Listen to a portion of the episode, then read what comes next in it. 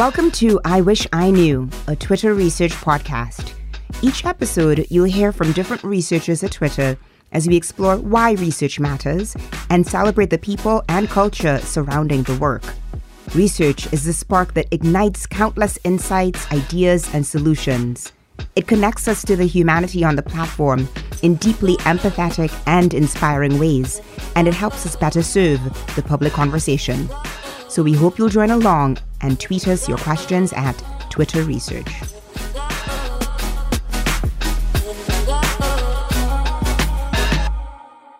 Hey everyone, welcome to this episode of I Wish I Knew, a Twitter research podcast. I'm Morgan Block. My pronouns are she and her, and I am a white woman with curly brown hair currently sitting on the floor of my new apartment in a sea of boxes.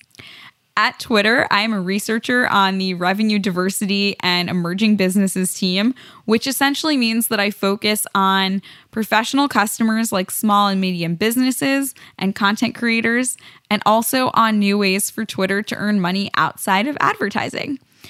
Today, I'm joined by my fellow research colleague, Sumia. Thanks, Morgan. Hi, everyone. My name is Sumia Ferris. I use she, her pronouns. I am a North African woman currently sitting in my kitchen recording this podcast. At Twitter, I am a researcher on the brand safety team, which means I focus on making marketers and brands feel safe on our platform.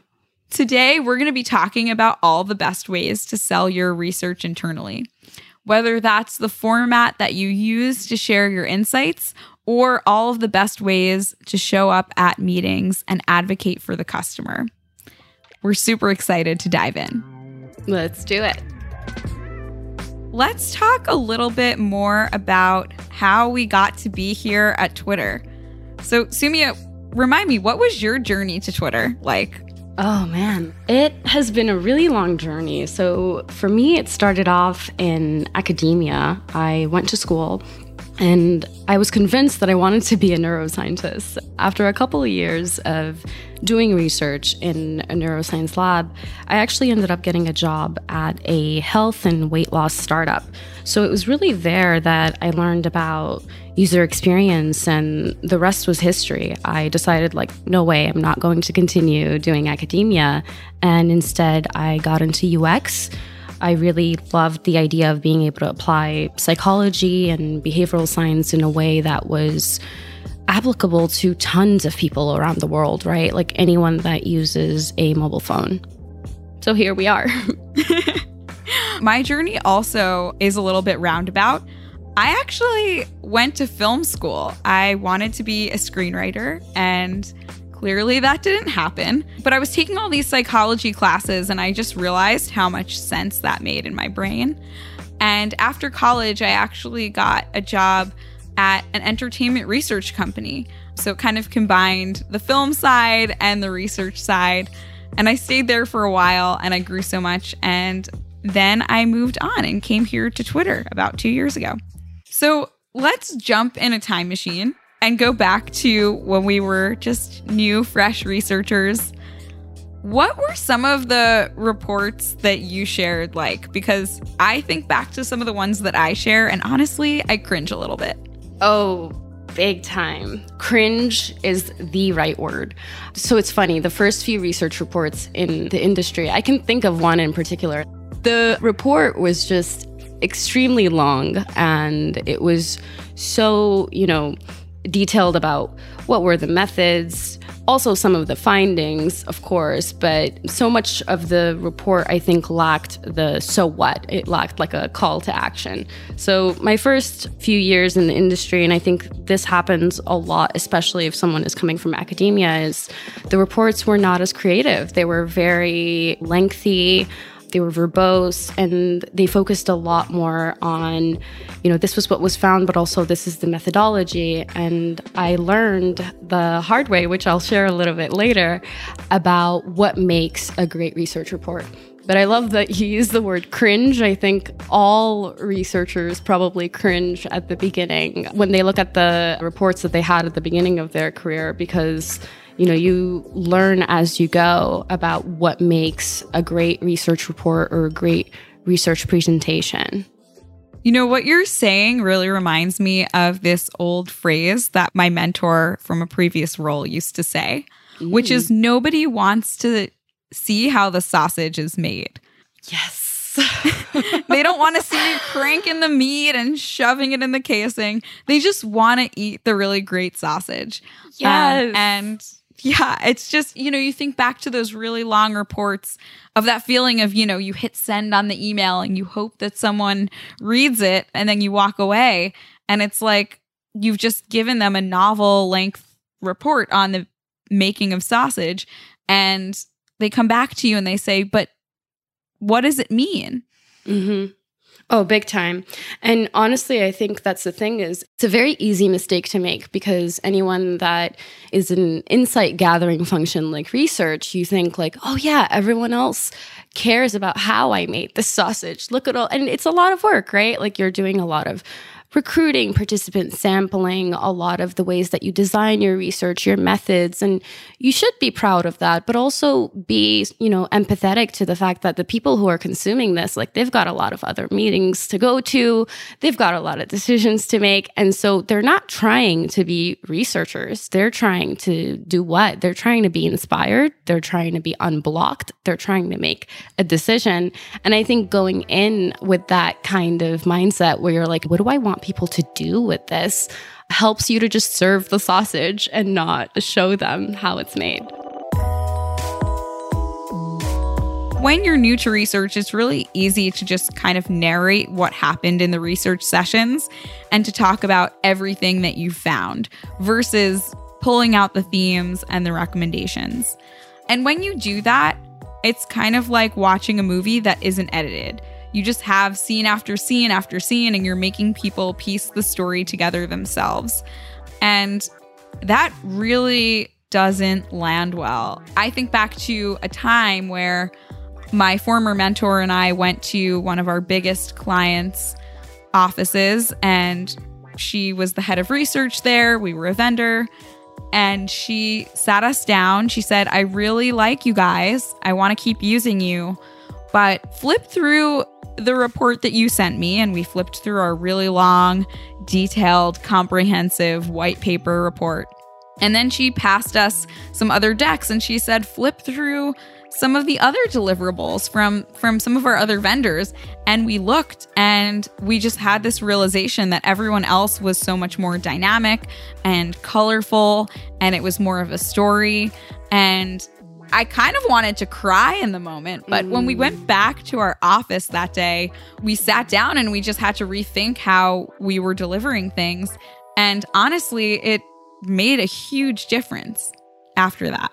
I had a similar experience. And, you know, what's funny was I wasn't in an agency, but, you know, I was working in house at a team but we had the VP of product actually bring us an example that was from an agency.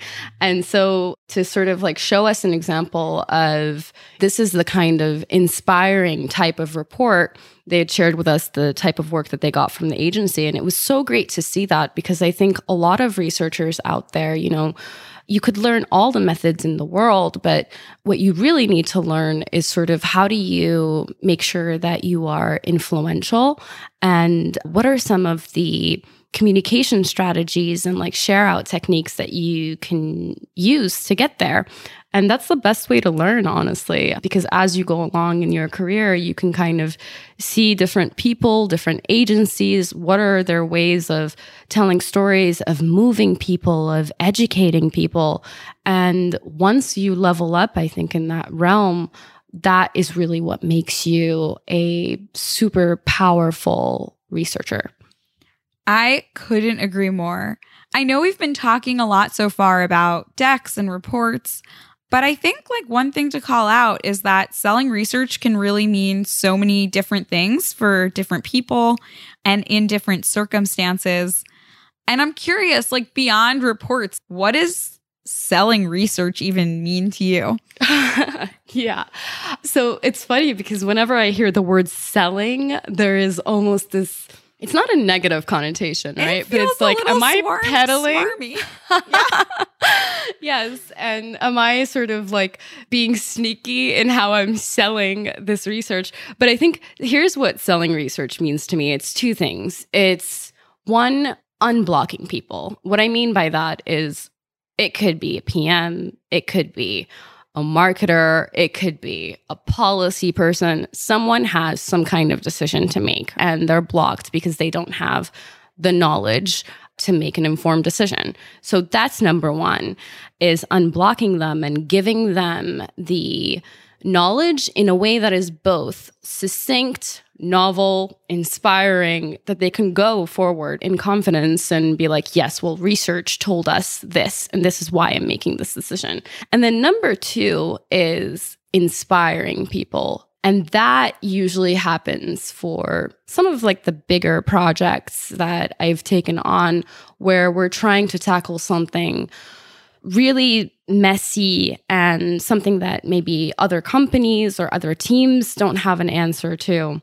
And we're building something sort of new from scratch.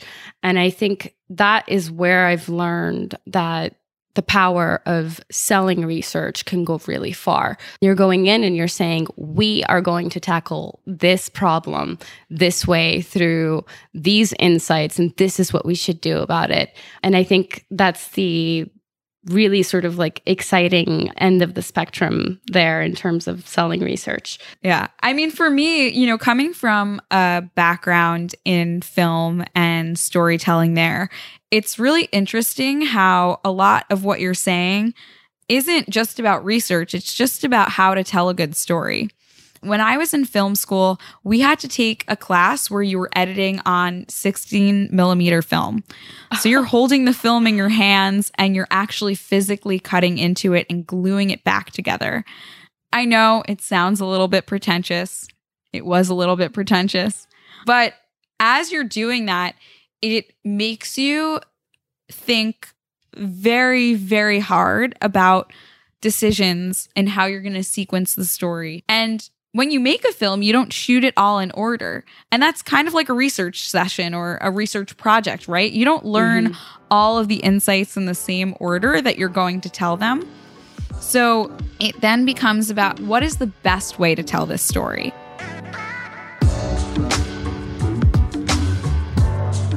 And I think from a coding perspective, like in terms of sense making, right, as you are literally coming up with the actual research insights, it is absolutely key to get more physical. It's important for you to be able to make new connections as you're going through synthesis by moving different pieces of data that you print out, you know, and making new connections, creating new frameworks physically on whether it's, you know, a dry erase board, a foam core board, whatever it may be. That's always really helped me to do my best research out there. I just have to say that I am really pleasantly surprised. I'm not the last person who works in tech who still uses a printer. it's oh, so exciting.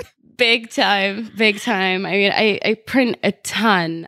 And what I love so much about the printer, too, I know, call me outdated, but I love just printing out a deck and being able to move it around on the floor or on yes. a table and just seeing how the story changes as you move one slide to another. And I know you can do this in in slide view as well. I highly mm-hmm. recommend though for all of you listeners out there just do this once where you print it out it really helps to like transform your brain doing this physically. And it will help you to make connections that you may not have seen before. And when I say connections, I'm talking about connections during synthesis and sense making. I'm curious, how do you decide what to do for different audiences? It's a pretty big decision. Yeah, that's such a great question. I think Mm-hmm. before you come up with whatever it is that you're going to create to share out your research, whether that's a presentation or a report, a podcast, if you want to go there, you're really starting off with those questions about like, what do I want people to do and how do I want them to feel? Now, one additional element to add there is who are these people and why do I want them to feel a certain way? And so for me, what I've done is I always think about what is it that this specific function or this kind of stakeholder what is it that they need in terms of the format of the share out so that's number one.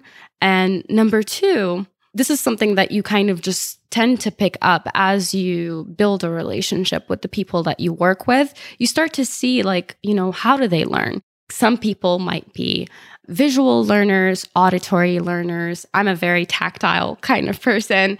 And that's one thing I always look out for is like if I'm working with a certain type of designer or a certain type of PM or engineering manager or marketer, how do they learn and what has worked in the past? And so what I've done is I've totally customized the same presentation or the same report in many different ways for different types of stakeholders. So what I mean by that is I can have a presentation that is, you know, very heavy on visual storytelling from a video perspective, right? If I'm working with a marketer who I know is going to respond to that type of format, right? In the past, I've totally written up a I changed the slide deck into like a spec format for a PM because I knew that that was what that particular stakeholder responded best to was, you know, they they loved things that were written in Quip. So I, I wrote it in a document format. And I think one thing to add there too is like I said, it's not just about people learning in different ways through visual or text or audio, but it's also what part of the narrative is most important mm. for them to internalize and to act on. And so as you're looking at the actual content of your share out, try to align like which function should act on a very very specific insight. Totally. And what you said earlier about how it is a little bit of trial and error, right? Mm-hmm. You're not going to necessarily get it right right away. And it involves a constant stream of communication with your cross functional partners to check in with them and make sure that you're approaching things in a way that makes sense to them, that resonates with them, and that you are, as a researcher, open to receiving feedback when you have gotten it wrong. Oh, big uh, time. I would even add, like, just assume that you will fail.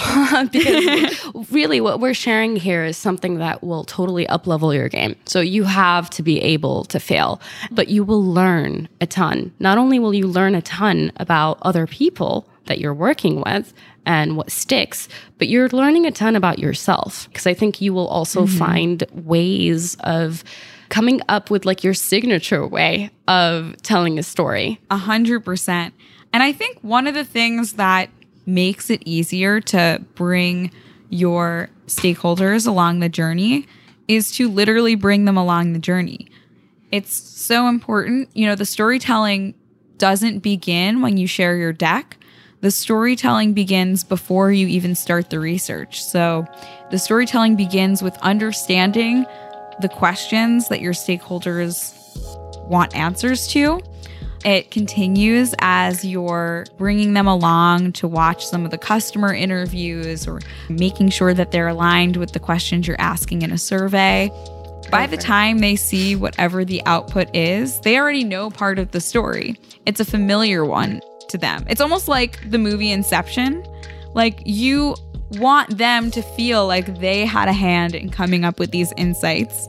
Even if it was just you tying all of these insights together it's much more easy for stakeholders to digest and act on and feel connected to when they feel like they've also, in part, come to the same conclusions themselves.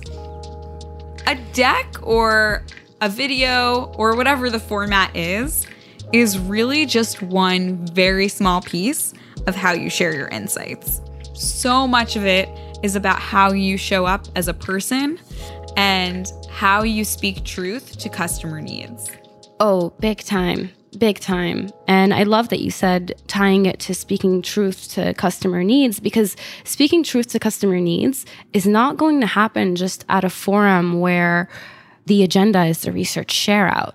Speaking truth to customer needs happens on like a daily, weekly basis, right? Like people are going to have certain assumptions or hunches about what the customer needs at almost every single meeting. I love what you said again about speaking the truth to customer needs because that also involves a lot of bravery and oh my uh, gosh it is scary af mm-hmm. to unmute in a meeting with leadership and politely you know not directly tell them that what they said is wrong and i tell myself that i'm there to represent the customer who can't necessarily be in the room with us. Oh, absolutely. And I think this also, you know, this has me thinking about what happens after research is shared out, right? The share out is not the end. And I know mm-hmm. this episode that we're recording is really about teaching you how to sell research, but it's about like after you make the sale, how do you go about selling again, right? And it's not going to necessarily depend on the next presentation. I think it's more so about having that partnership. And especially if you identify a team or a partnership that would mean a lot to you, I think it's so important to invest in it after you've already shared out your research. Yeah. And I think it's also about just like living and breathing and carrying your insights wherever you go. Mm. It's about taking them into every meeting, having them in your back pocket, bringing them up over and over again. My favorite thing is when I'm in a meeting and someone says, Oh, have you heard about this X type of customer's needs. It's really interesting. They have these four needs. And I think, you know, silently, hey, I came up with that framework. That's my framework. And they're using it and they don't even know it's mine. Like, then that's how I, I know that what my mission has been successful. It's spreading beyond just me. I'm not the only one talking about it anymore. Morgan is the inception queen. and I shouldn't be revealing all my secrets. I know.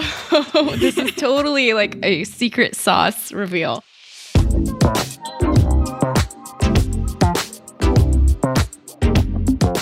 I feel like that that is a good place to wrap up our conversation, but I know before we close the episode, we also want to answer a question that we've heard on Twitter at Twitter Research from some people who are trying to get into the research field. So here is the question. This person has asked I see different titles at different companies for research roles, and I'm not sure what's entry level. What are some of the key search terms I should be looking for when I'm looking at titles? So, I think for this question, and I will speak from my personal experience, I will say that every hiring manager and every company writes job descriptions differently. So you're not going to necessarily find a very specific list of key search terms that you're looking for in titles. I would say the biggest advice I have for determining what a level of a role might be is to honestly ask that question up front, whether you are messaging a member of that team, a hiring manager, a recruiter, you really want to hear the level from them. And you want to see also within the job descriptions what sorts of projects would this role be responsible for. And so some of the more junior roles might not necessarily have like pathfinding research in the job description. But like I said, you really want to be very upfront, be very proactive about asking for the level because I think it's a little bit difficult to set levels, especially across different companies and different startups. And this is something that's important for you to know before you even go into your job interview because sometimes it even determines, you know, which types of stakeholders might be in the loop for your on site interview. I'll add from my experience it also really varies across the types of research settings, whether that's in house, in house at a tech company versus another type of company. If it's labeled as market research versus experience research, it could also be a little bit different. On the market research side, a lot of times more junior roles will say junior in them, or they'll use the term analyst. Another thing that I've noticed since coming to tech is that a lot of companies have researcher one, researcher two, then senior, then staff. This was a framework that was totally unfamiliar to me coming from a market research vendor. So I would say, you know, try to avoid things that say senior or staff at this phase. And then the final piece of advice I'll give, which you didn't ask for, but I hope you'll appreciate, is that for me, I really benefited from working first at a research vendor. I think as a junior entry level person, it really exposed me to a lot of different types of clients, methodologies, reporting that I wouldn't have been necessarily exposed to in house. And I think I've taken a lot of those skills with me since I've joined Twitter. I think it's something that is worth considering as you're entering your career. It's not for everyone, but definitely worth a consideration. I think that's such great advice. So that brings us to the end of our episode. Thank you so much for tuning in to this episode of I Wish I Knew. Today, we talked about what we learned as researchers in terms of the how we share research, that it's super important to have a call to action, a strong opinionated recommendation section, and get super creative and even get physical with how you make your research memorable and help build a research centric culture at your company. And finally, bravery and stepping up to own your voice when you share out your research beyond the research slides and the research presentations is really the way to become a true customer advocate at your org. Reach out to us on Twitter at Sumia N. Ferris and at Morgan Block E, that's Morgan Block with a Y, to join the conversation and tweet us any questions at Twitter Research to have them answered in future episodes. We'll have new episodes coming soon, so please subscribe on your favorite podcast platform so that you don't miss out. Thanks so much. Bye, everyone.